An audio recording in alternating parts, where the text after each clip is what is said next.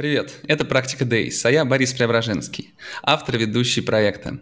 Перед вами запись конференции D2C Day и мой собеседник Дмитрий Шишов, руководитель по развитию бизнеса D2C компании Panasonic. Дмитрий возглавляет продажи и отвечает за развитие бизнеса в прямом канале продаж в компании Panasonic Rus с апреля 2017 года. В D2C более 10 лет, а в электронике уже 20. К прямому каналу продаж Panasonic относят собственный интернет-магазин, все маркетплейсы и Omni, брендированные точки самовывоза, сотрудников крупных корпоративных клиентов, B2B2C. Все эти каналы объединены в экосистему на базе единой CRM-системы интернет-магазина и полноценным O2O – онлайн то офлайн, офлайн то онлайн. Скажи, пожалуйста, про ваш D2C канал, все-таки как он устроен. В нем достаточно много различных блоков, я только что их перечислил. А, каков ваш опыт в его построении и почему выбран именно такой микс? А, ну, наш D2C канал складывался очень давно, с 2007 года, когда мы открыли свой интернет-магазин. А, интернет-магазин это было дополнение наших офлайн точек монобрендовой розницы собственной. А, это просто исторически сложилось у японцев. А, на внутреннем рынке очень принята тесная коммуникация с клиентом, там много монобрендовой розницы. Вся эта офлайн история с большим бэкграундом, с большой базой перетекла в онлайн. Получился такой некий omni, но на тот момент никто эти термины не использовал. Вот. А, а уже в 2014 году мы создали полноценный D2C канал, мы сделали digital трансформацию внутри, построили полноценный Omni, то есть сделали свои точки самовывоза, брендированные. Мы сейчас уходим в этот формат, меняем эти форматы, тестируем разные вариации, потому что мы пережили уже много. И своя логистика потом а, заменена на аутсорс, и собственный интернет-магазин. А, но мы никогда не хотели отдавать интернет-магазин в аутсорс. То есть а интернет-магазин и D2C это такой, знаете, есть якорный арендодатель, в крупных сетевых э, гипермаркетах, да, той же IKEA. И вот таким крупным якорным арендодателем является свой D2C-канал, интернет-магазин. На, на основе него строится все. Вы не можете зависеть как бренд от любого третьего канала. Мы нам начали выкручивать руки в свое время, в том же 2014 году, те же крупные сети, которые выросли до неимоверных масштабов, они укрупнились, э, я имею в виду федеральные сети, да, офлайн. И мы поняли, что чем больше мы там продаем, тем больше убытка мы генерируем. Выгоднее работать, э, конечно, напрямую, правильнее, и эта стратегия, которая была и занимала какую-то небольшую долю, вот э, до, до меня Юля выступала, говорила, у них там доля 1%, мы дальше будем а, дискутировать, я расскажу, какая у нас доля. Да, да это можно сразу сказать, это а, а, интересно. А, она случилась в, вот как раз в пандемию, когда все каналы уже работали, когда мы были подключены к маркетплейсам. Не ко всем, но частично. Да, когда история уже была большая, и CRM использовалась на полную катушку, люди нас знали, доля в общем обороте компании была порядка 30%. Я надеюсь, информацию можно открывать. Mm-hmm. Да, но э, она все время прыгает, это был максимум. Понятно, что это была пандемия, потребитель резко убежал туда, да. Но мы также увидели, что... Перспективность канала. Ну, перспективность мы давно увидели, давно знаем, да, потому что 30% для наших оборотов это гигантская цифра. Mm-hmm. Э, и это очень много. Вот мы даже, в принципе-то, в долгую не особо рассчитываем постоянно держать такую долю. Да, ну, ну, в среднюю, так скажем, не рассчитываем. Но в целом, вот как якорный арендодатель, да, это очень важно, да, D2C должен занимать большую долю. Это помимо всех лояльностей э, и того, всего того множества аспектов, которые только что до меня спикеры освещали, да, мы, конечно же, собираем данные. У нас есть свой банковский продукт. Мы первые выпустили в 2018 году совместно с GCB и Россельхозбанком свою карту, там 100 лет инноваций, это было к столетию компании сделано. Ну, это формально для японцев было к столетию. А мы на тот момент уже понимали, что это идеальный инструмент M2C, D2C, то есть manufacturer to customer. Да? Мы не только direct to customer, мы еще и производитель напрямую к потребителю. И раньше это был абсолютно бесполезный продукт. Зачем мне нужна карта Panasonic? Я там покупаю себе телевизор или холодильник э, раз-два раза в год. Да зачем мне этот продукт каждый день? Но вот в рамках digital а, трансформации, трансформации рынка и клиентского пути – этот продукт уже показал себя очень хорошо, этой карте три года, у нас постоянно по ней идут накопления, постоянно какие-то промо, и мы этот формат также будем развивать и дальше. В... Э, я, не могу раскрывать всех нюансов этого аспекта, но поверьте, это такая небольшая глыба M2C, которую надо развивать с точки зрения Customer Journey. То есть мы знаем, что наш клиент покупает не только в электронике, но и в других форматах, там, grocery, FMCG и, и так далее. Да. Я хотел добавить, что говоря о влияние ритейлеров на, собственно, D2C проекты, форматы брендов, нужно сказать, что это и до сих пор продолжается. То есть, как правило, чаще всего во все вот эти там ритейлер, маркетплейс, D2C прилетает именно D2C, потому что то товар у него забирают, забирают, отдают ритейлеру, то цена оказалась неправильная, тоже опять D2C. И большие компании, я знаю примеры, в том числе из электроники, когда а, на уровне руководства ритейлеры, конкуренты пытаются закроить этот формат. Он у вас там всего там 2-3% дает, закройте, он нам мешает мешает. Но компании, понимая его перспективность, как мы до этого говорили, да, что в какой-то момент можно просто пропасть с полки этого ритейлера, не делая ничего вообще предосудительного, а, все-таки его развивает. А у вас же D2C включает в себя и marketplace. На самом деле очень интересно наблюдать, как некоторые компании говорят, нет, D2C это не marketplace. Другие говорят, нет, D2C это в том числе и marketplace. А если 30% долю можно было назвать вот так вот в прямом эфире, то долю развесовки внутри этих 30% сколько занимают маркетплейсы? Можно озвучить? Ну, я думаю, можно, все равно эта доля постоянно скачет, очень сильно скачет. В какую доля. сторону она скачет? А и, в, и вверх, и вниз, и вы наступили на очень больную мозоль по поводу дилеров. А, вот та самая доля в 30%, которая случилась в ковидную историю, очень сильно испугала оптовый отдел и все наших игроков крупных, да, оптовых. Я сейчас очень много интересных вещей буду, наверное, говорить.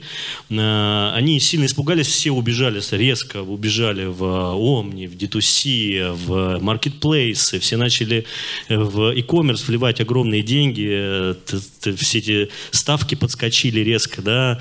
Мы давно уже нащупали формат общения с клиентом, привлечения э, лидов, э, не тратя больших денег э, на привлечение, вот это в виде гигантский рост ставок, и при этом мы все равно росли и продавали хорошо.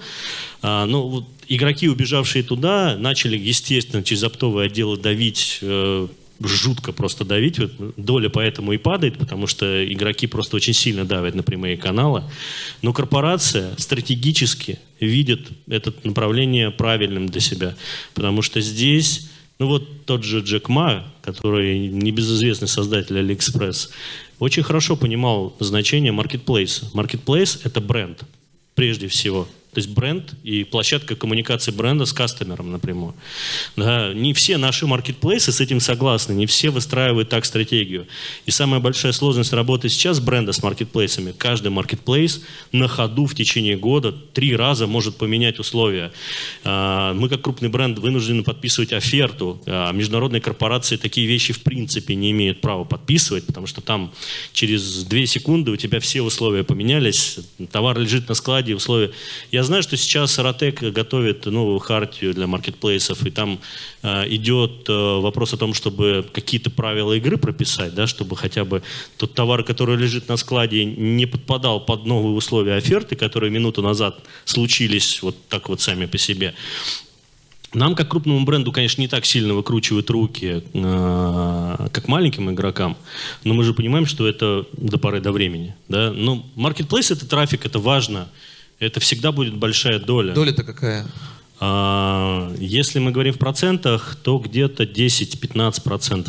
От онлайн-канала? От онлайн-канала. Ну, это не так много. Не так много. Но мы активно выходим, у нас свои сложности, связанные с там, с САПом, с другими системами интерного учета, которые к Европе относятся больше, потому что, тоже Маркет, сейчас скажу крамольно... это одна сплошная сложность, по большому счету. Для ну бренда, да, да, ну, что... это точно, потому что вот э, насколько Европа отсталая, это я понял на себе уже, наверное, лет 10 последние. То есть, если, если мы посмотрим наш глобальный рынок, на нас смотрит э, там, Япония, на нас смотрит э, Китай, Америка. Но если мы что-то копируем в Штатах, наши коллеги очень хорошо работают с Амазоном, там очень крутые кейсы а, работы, вот этого цикла, процесса работы в e-commerce. А, мы многое стянули от, от них и сейчас активно используем.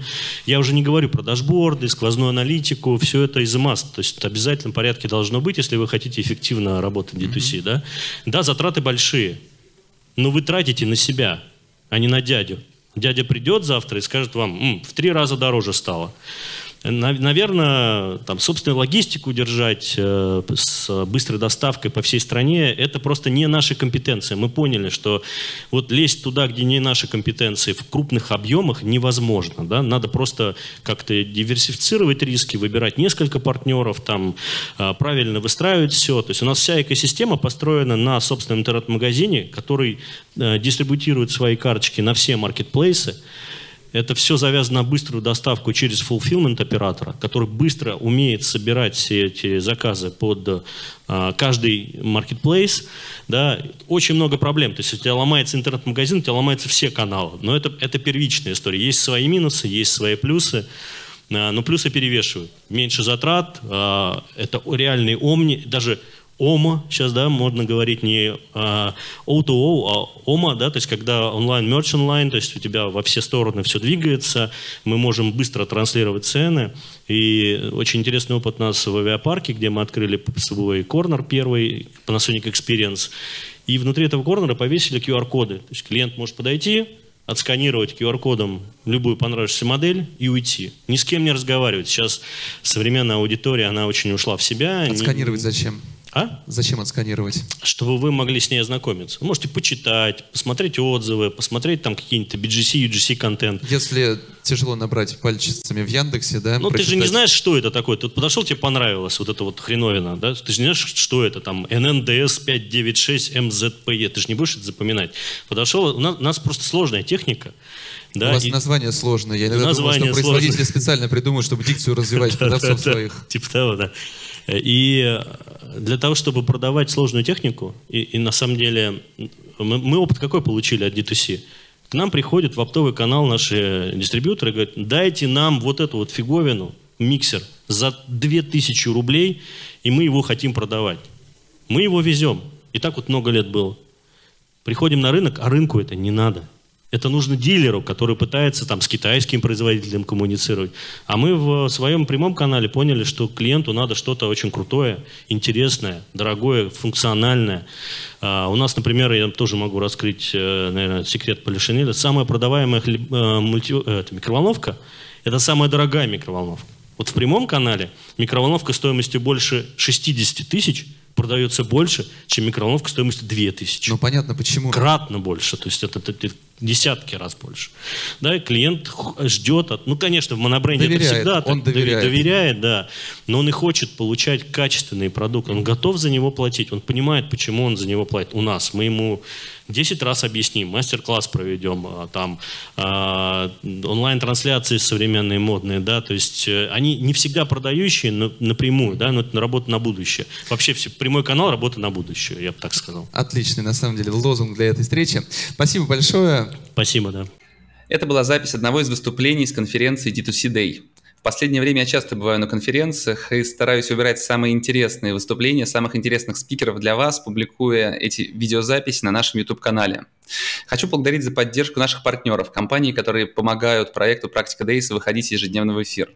Это агентство digital-маркетинга MediaNation, Perfluence, продажи через блогеров по модели CPA, Aplaut, увеличение продаж в e-commerce через пользовательский контент – чекбокс «Доставка в день заказа от 90 минут» или в часовые интервалы по фиксированной цене. И Sellematics – платформа мониторинга и аналитики на Wildberries, Озон, Яндекс.Маркет и около 15 других маркетплейсах и крупных интернет-магазинов. Присоединяйтесь к нам, подписывайтесь на наш канал и до новых встреч в эфире. Спасибо, что дослушали этот выпуск до конца. Ставьте оценки, пишите комментарии, отмечайте нас в соцсетях. Это поможет новым слушателям узнать в подкасте. Список всех прошедших и программы предстоящих эфиров размещены на нашем сайте practicadays.ru. Наверняка вы найдете там те компании и тот опыт, которые будут интересны и полезны именно вам.